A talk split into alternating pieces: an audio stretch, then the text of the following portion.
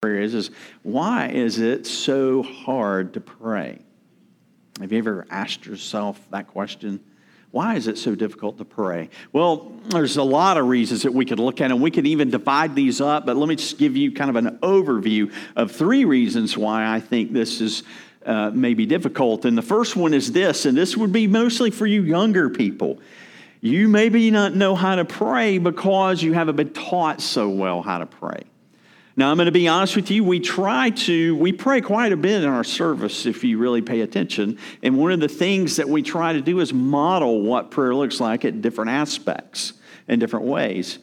Um, and hopefully, this particular sermon series would help you in learning to pray because Jesus is actually teaching us and so I, I, would hope that even all the words of a sermon wouldn't drown out what Jesus is trying to show us here and teaching us to pray. But I'll tell you this, especially for young people. If you struggle with prayer because you don't know how to, I'll give you free lessons, okay? I won't cost pay, have you pay anything for it. So I'll give you free lessons. So there you go. So that's the first possible reason. The second one is one that I like to point out to people a lot, and that is one that you probably know it's spiritual warfare. Spiritual warfare. Your enemies, the world, the flesh, and the devil, are intent on keeping you from prayer. They want to keep you in prayerlessness. Now, we could throw in sin into that as well, our own struggle with sin. So there's that wrestling. That's why I would include that here. There's this wrestling spiritually that's going on here. So the question is, is, is how might you see the world, the flesh, and the devil working to keep you from your prayers to the Lord? Are you distracted? Uh, do you make it more complicated than it should be? Is it that you're not dedicated enough? That you would use the excuse, I'm too busy? That would put all of that in that category of spiritual warfare. And here's another one that I think that may be one of the things that I think this prayer especially helps us with, and that is you're not convinced that prayer works. Maybe you've prayed before and you feel like, I'm not sure God hears me. I'm not sure this works. I feel like sometimes it's useless, or maybe you feel like the interest in it is, is very challenging to you. Um, I think that what we see here before us in the Lord's Prayer is that this prayer template helps us to alleviate these reasons and to grow us in intimacy with the Father. So, what Jesus is doing, he's teaching us how do I become intimate with the Father here? John Stott says this, and I think this is good, a good jumping point for us. It's even, I'll put the quote in, the, in your handout today for the notes if you have that. He's, John Stott says this the entire formula is less concerned with the proper protocol in approaching deity than with the truth of who he is to establish within the believer the right frame of mind. And so, the first petition here that we come to, we come to six petitions in this prayer. So, the first petition is, Hallowed be your name. What it does is it establishes a right frame of mind because it exposes the truth of who he is and how he is to be honored. So we're going to divide this verse up and we're going to look at two issues. We're going to look first, or this phrase up, I should say. We're going to divide it up and look at it eh, as this To know his wonderful name is to know him. To know his wonderful name is to know him. That's what we see here in the prayer. And then, secondly, to hallow his name is to honor him. We'll unfold that secondly. So let's consider, first of all, to know his wonderful name is to know him. Now, before my sweet Olivia, our firstborn, was, was, uh, had, had come into this world, we did that thing that all parents do, which is we went out and bought a baby name book. Now, some of you guys have old baby name books. And some of you younger people may have never looked at a baby name book because you can search the internet now. You just go online, you type in baby names, and poof, there's all kinds of things out there. But we did that and, and we began to look at it. And, and, and the question is, is why did we do that? Why in the world did we go and buy a baby name book? What is the big deal about a name? Well, for some people, it's just I got to have a name, and I'm going to find out the coolest one I can find. I still remember when I was a teenager, and you guys, please don't hold this against me. I'm just telling you, that's how crazy I was. Oh, it wasn't actually when I was a teenager. I was a young boy, probably about Silas's age, maybe, maybe a little bit younger than Silas. You're 12, right? Okay. All right. So somewhere between t- 10 and 12 years old. So I didn't like my name. And so I wanted to change it. I was hoping for a nickname, and I was desperately hoping someone would call me Ace. Don't ask me why. I don't know. I look at that now and I think, what kind of foolishness was going on in your mind? Foolishness is bound in the heart of a child. That's what the scripture says. There's a lot of foolishness there. So, so we don't just pick names by random to just to have some cool name or something like that. So listen to what uh, author Joseph uh, Petrusa says. He lays it out this way. Listen. The one defining characteristic we all share, the one unique and profound element of each and every one of us, is the name we are given. From the reason to why we were given such a name to the historical lineage and significance of what a name has come to represent, our name, beyond its objective purpose, encompasses what and who each of us is. Its essence is at the heart of our existence. Your name is utterly more powerful and significant than simply the characters that represent it. Interestingly, when I did a search on this and I was reading about it, I, I, in, in my reading, I came across several like studies of, on the topic of the significance of names, specifically geared to the impact that they have in a positive or negative way on a person. I was like, this is fascinating. Mike Gary writes this Some names may propel people forward and give them momentum toward greatness in their given situation. For others, the name can add weight and actually stymie growth and stifle the spirit. He further muses this that some Native American customs allow for various names to be given throughout certain seasons of one's life. You know, as I was thinking about that, I was like, that's true. There's been books I've read, there's been some documentaries I've seen, and, you know, and like if you, you know, those old things where they're, they're, you know, like a white person comes into that community and then they're given a name, it's very fascinating. Um, sometimes, and I found this true as well, changing one's name when you cross cultures is a great help to some as they seek to relate to others. Uh, some of you may know a good friend of mine and, and the Enzers uh, by the name of Derek, too. Derek is from Taiwan, and I cannot say his Taiwanese name. He took on an American name and I identify him with that. But I've heard him speaking to people before in, in his, in his uh, Mandarin language and talking and using that name, and it's fascinating. So he did that in order to uh, come into this culture and better relate to others. So, as you think about just those few things that I've mentioned there, just think about it for a moment. It, it's amazing how the various aspects of our name is important. And I think that we have lost touch with this a little bit more in our society. Now, if you've been a biblical person and you've grown up reading the Bible, uh, let me give you an example for us, and maybe for many of you and your families as well.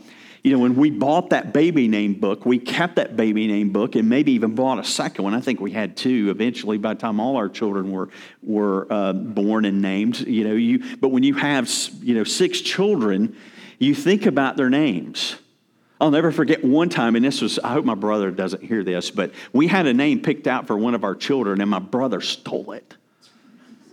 And we were so upset about that for about a month, you know.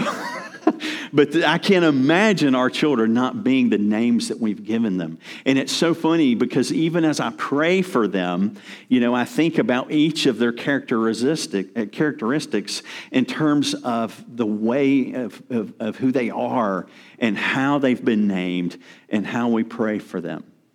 Let me give you just one example Mia Grace. The reason why Mia Grace is named Mia Grace is because it, for Kristen it meant my grace because right before Mia was born, you know, you know we gave birth to a child who, who had died in the womb. So Mia is my grace. You see the significance. Now, here's the thing as you think about that, it comes really from the, the flow of God's creative reality, doesn't it? Now, the world doesn't know that, but as we open the scriptures, it's everywhere. Um, uh, think about this in the scriptures. A biblical name could record some aspect of a person's birth, like for me, example. Uh, biblical names sometimes express the parent's reaction to the birth of a child. Um, biblical names were sometimes used to secure the, uh, the solidarity of family ties. Biblical names could be used to communicate God's message. Biblical names were also used to establish an affirmation with God. Biblical names were given to establish authority over another or to indicate a new beginning or a new direction in a person's life. When you read the scriptures, you'll see this just kind of unfold before you. Names are important. Think about this. One of the first things that Adam was given to do was what? Name all the animals. Names are important. They are more than just a way to identify the person, they are closely bound up to a person's identity. Therefore, therefore, and here's where we're going with all this when God reveals himself, by a certain name in the Bible, he is using that name to reveal himself as he is. His names are explanatory, they are revelatory. As we consider the characteristics of those names, Jesus tells us here to pray, Hallowed be your name. Before we discuss what that means, hallowed be the name, let's pause and think about God's wonderful name. Now, some of you may be sitting here thinking, now, Patrick, that sounds good, but I think God has more than one name, and you would be right. Actually, in the scripture, he has hundreds of names. It's quite amazing. I can think of several reasons for this, but the most pronounced is, and if you think of it this way, remember our Father who is where He's in heaven. He's transcendent. He is above the heavens and the earth and all space and all time and all creation. And so, how do we know such a being? Only by His revealing Himself to us. And one of the ways that He does that is through His names. So let's consider a few to get to know him better. The basic and first name that God gives us in various forms is El. El, Eloah, Elohim. It's used thousands of times in the scriptures with different things connected to it. Elohim is actually the first name given for God in the Bible. In Genesis 1 1, we read, In the beginning, Elohim created the heavens and the earth. Now, the root meaning of this name has to do with strength and power, which, as you think about it, obviously that's the case because it's showing his strength and his power as he created all things. He spoke and it was. You know, we watch these superhero movies and we kind of marvel at those, those powers and strengths and everything. And it's very fascinating that none of them have all the, all the powers, they just have different powers. And we look at God and we realize he has them all. All he has to do is speak, and it happens. Elohim created the heavens and the earth. What's uh, interesting about this particular wording and, and the unusual characteristic is, is that it's in the plural form.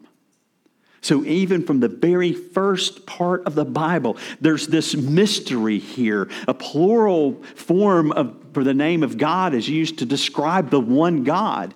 And it is a mystery that is uncovered throughout the rest of the Bible in the Trinity. It's incredible. Now, the next name that we find significant is Yahweh. Now, it, has been pronounced Jehovah. You know, Jehovah Jireh uh, but as, as scholars have moved toward trying to better understand what possible vowels could be used here, most people say it's Yahweh. Um, if you are a scholarly person, I'm not trying to be too technical, but I just think this is cool. If you read in a book, you'll come across this word called tetragrammaton, and it just means the four letters, and that's what it's talking about here the tetragrammaton. That's for you, AJ, by the way. And um, for, so it's, it's Yahweh. And, and so, what is Yahweh? Do you remember where that word came from, where that name came from?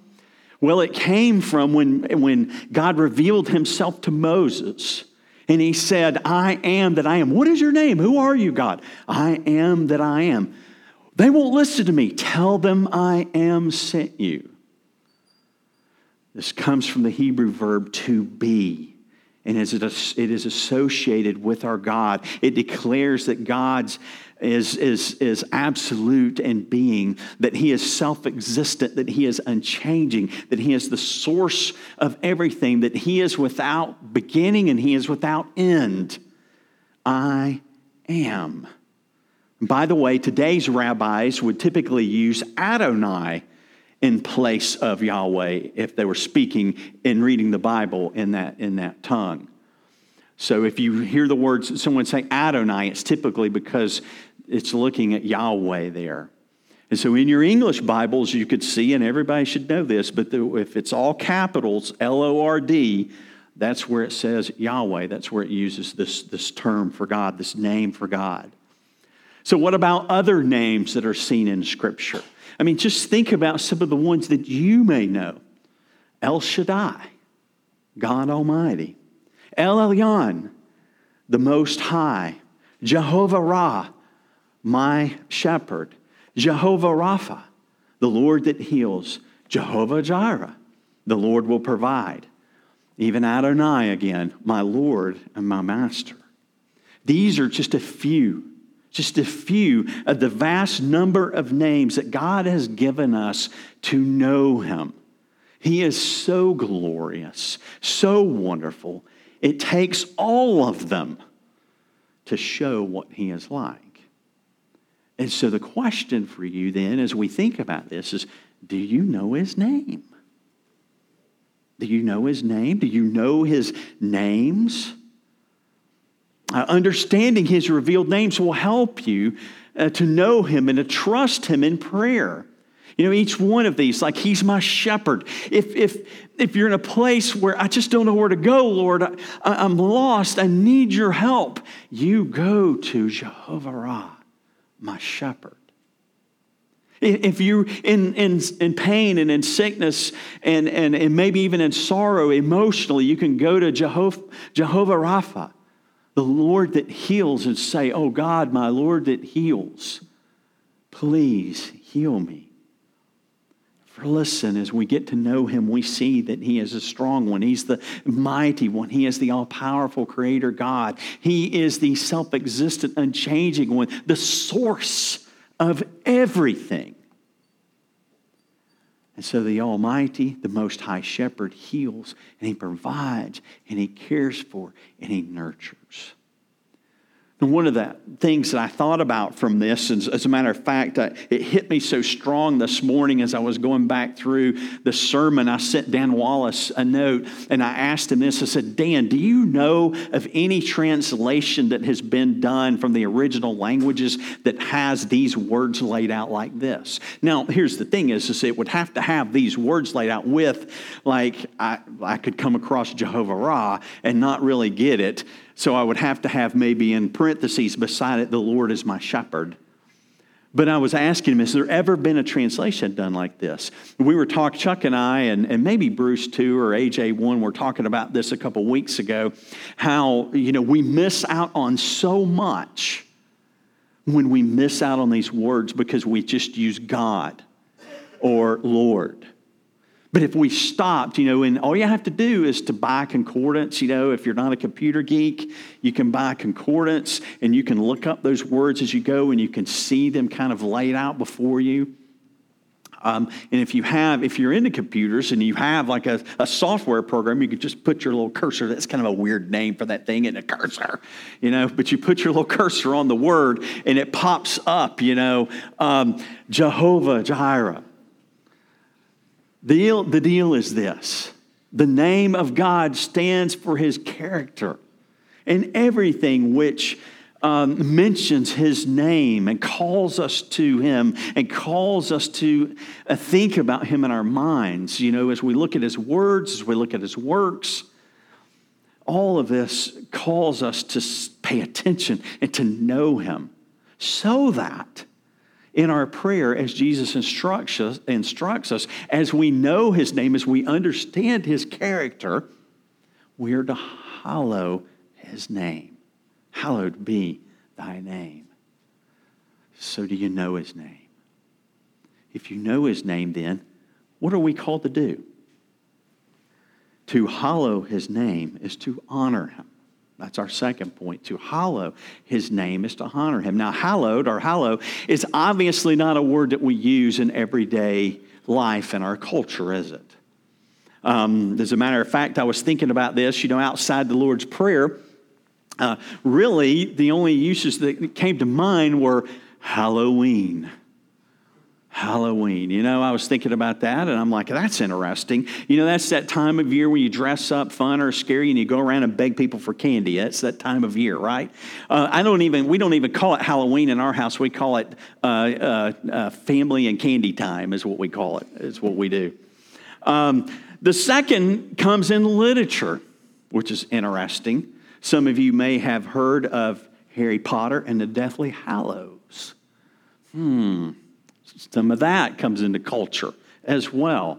Now, both of these, honestly, are rather spooky, aren't they? They're rather spooky. So uh, let me be honest with you. Now, this is well before Harry Potter for sure. But when I first started thinking about this prayer as a Christian and I read it and it said, Hallowed be thy name, I'm like, what does that mean? Is God's name supposed to be spooky? because that's how I associated it. I associated with spooky things. And, and I didn't quite understand, you know, what it meant. And, and so I tried to figure that out. So in light of these associations, sometimes I think we get lost in understanding what this word really means. So let me define it for you. The word hallowed, as defined by Webster, is to make holy or to set apart for holy use. Uh, it also means to respect greatly, to venerate. So, some synonyms are this to bless, to consecrate, to sacralize, or to sanctify. So, to hallow God's name means to hold it in reverence. Hence, as we hold his name in reverence, we hold him in reverence and honor and glory, and we exalt him.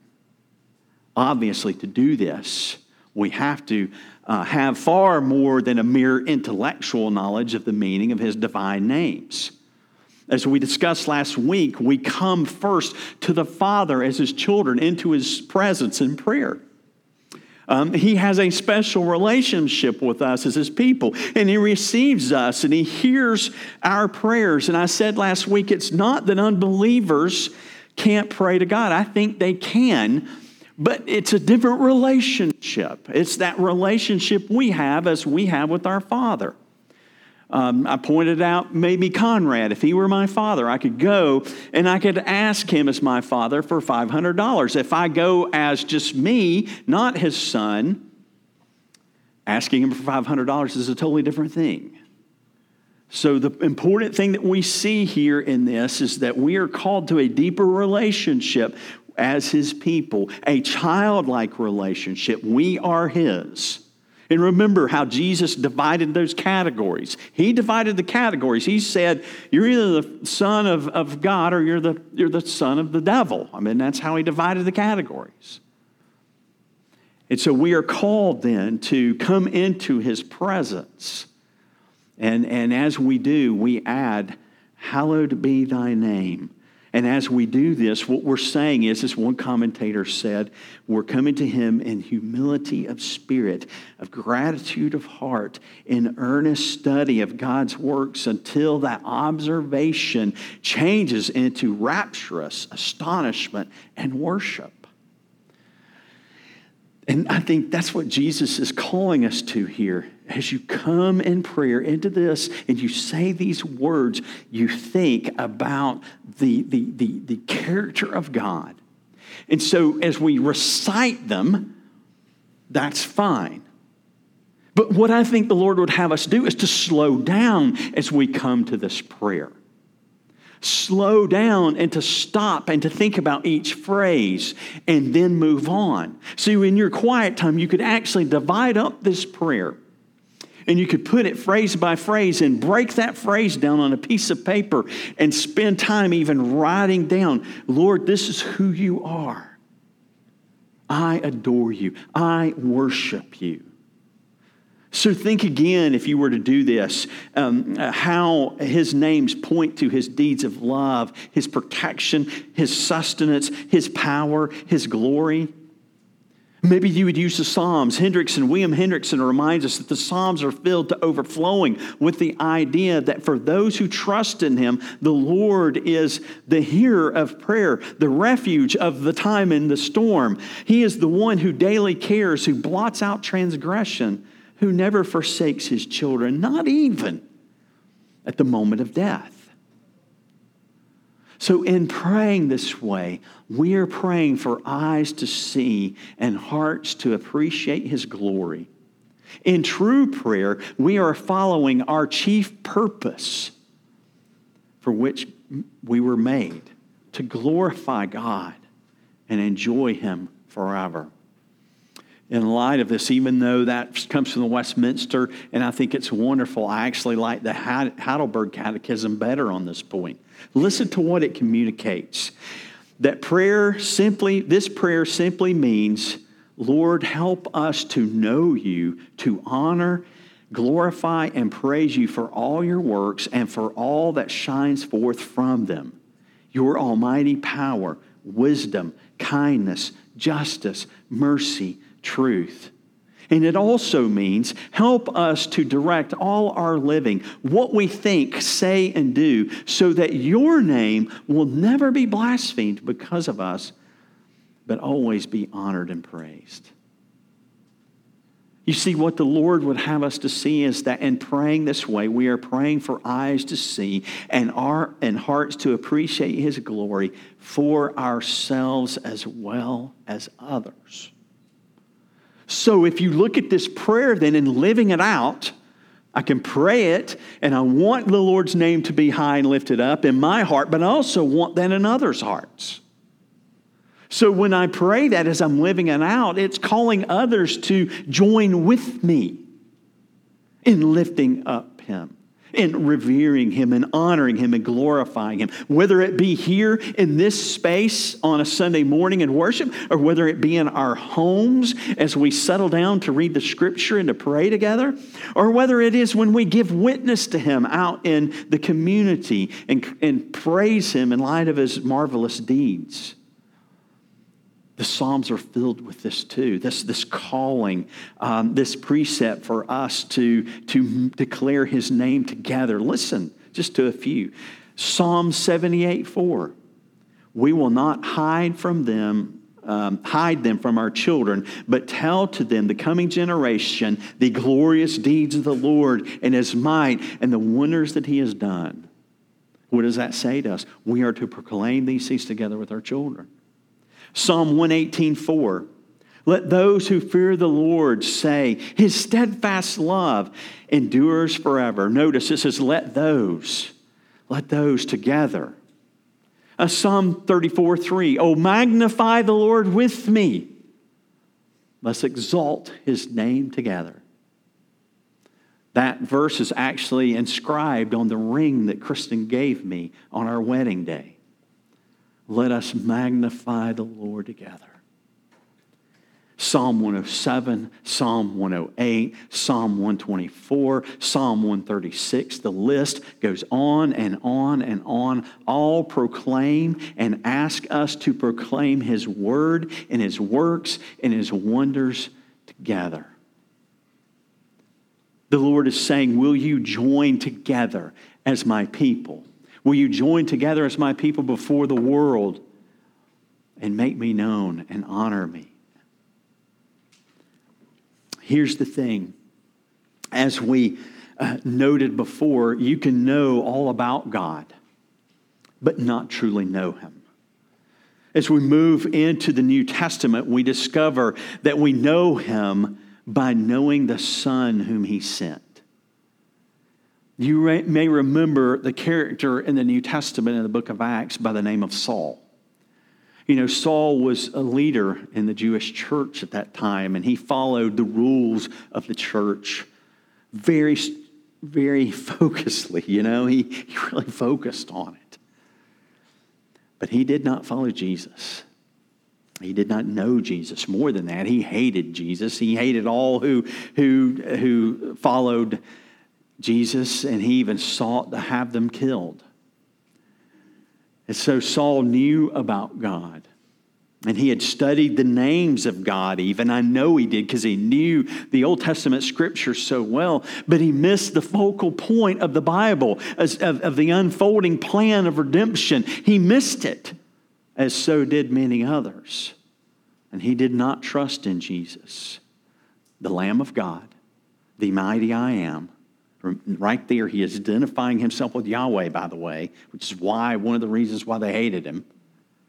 The truth, the door, the way, the life. Isn't it interesting how Jesus does the same thing as the Father here? The many names of Jesus, the many titles of Jesus. So as Saul was traveling down the road to Damascus, you know the story a bright light hit him in the face. It flashed all around him, and falling to the ground, he heard the voice saying, Saul, Saul, why are you persecuting me? Who is that? Who is saying that? Saul asked the question, Who are you, Lord? And the voice said, I am Jesus, whom you are persecuting. Notice, I am Jesus, whom you are persecuting. Was Jesus physically there being persecuted? What is Jesus saying there? I'm identifying myself with my people. I live in my people in the power of the Holy Spirit. And as you are uh, doing these things to them, you are persecuting me. And he said, Rise, Paul, Saul, rise and enter the city, and you'll be told what to do. And it was Jesus, the I am, the Lamb of God, who had died for Saul's sins. You see, Saul knew about Jesus. He had taught, um, he knew that he had come and that he had taught about God the Father. He knew that he had died on the cross. But Saul didn't believe it until he met him. And there he met Jesus. Jesus introduced himself to, to Saul. And as he rose from the ground, it's very interesting, isn't it, in the passage? He can't see, he's blind at this point. So he can't physically see, but his eyes have been opened more than he could ever imagine. And he saw Jesus for who he was, who the Father had revealed him to be, who the Father had sent him to be, the Savior who saves the whole world from sin. Before Saul knew about God. But now he knew God as Savior, and he was compelled not only to glorify and know Christ, but to make him known. So, the question, and I think we need to first face, is this do we really know this Jesus who reveals the Father? Do we really know him? See, that is the first step to intimate prayer, isn't it? To know Jesus because he is the one who reveals the Father more in its fullness. For those of us who do know him, this first petition also uh, illuminates some of the obstacles that we have to prayer unbelief, doubt, weakness in understanding of who he truly is. We may also master great amounts of information about him and yet cease to be intimate with him. In other words, we may be diligent in the study of the Word of God, but not know the God of the Word. Beyond our praying, to our living out our prayers, do we speak well of our great God? Are you personally filled with eagerness that your Father's name would be adorned? Or do you have a desire to communicate His glory to others. If you're like me, and, and actually, in talking to Laurie and Yannick the other day, which I enjoyed our lunch very much, we talked about this aspect of evangelism. And they pointed out rightly that it's not that we don't know the words to say, it's not that we can't glorify Him, it's that we're fearful. Now, here's the thing with that, and understand this, okay? Hear me. In all of our struggles with prayer and with hallowing His name and in not hallowing His name, God's grace is bigger than our fear. It is bigger than our distraction. It is bigger than our sins. His mercy is new every morning in Christ. And I believe as we pray this first petition and we understand what it means, His grace and our desire will be met. As I was reading, I came across a story of one who I believe this happened in. His name was David Brainerd. Some of you may know him. He was a, a missionary in the 1700s to the uh, Native Americans that were around. I mean, can you imagine being that guy? I'm going to go out there to the Native Americans and I'm going to share my faith. Can you imagine during that time? He was also the son in law of Jonathan Edwards. And Jonathan Edwards respected him and loved him so much, he wrote a book about him. this is what David Brainerd said. He said, My heaven is to please God. Listen to that. My heaven is to please God and to glorify Him and give all to Him and to be wholly devoted to His glory. That is the heaven I long for. That is my religion. That is my happiness. I do not go to heaven to be advanced, but to give honor to God. would we hallow his name in this way together? Let's pray.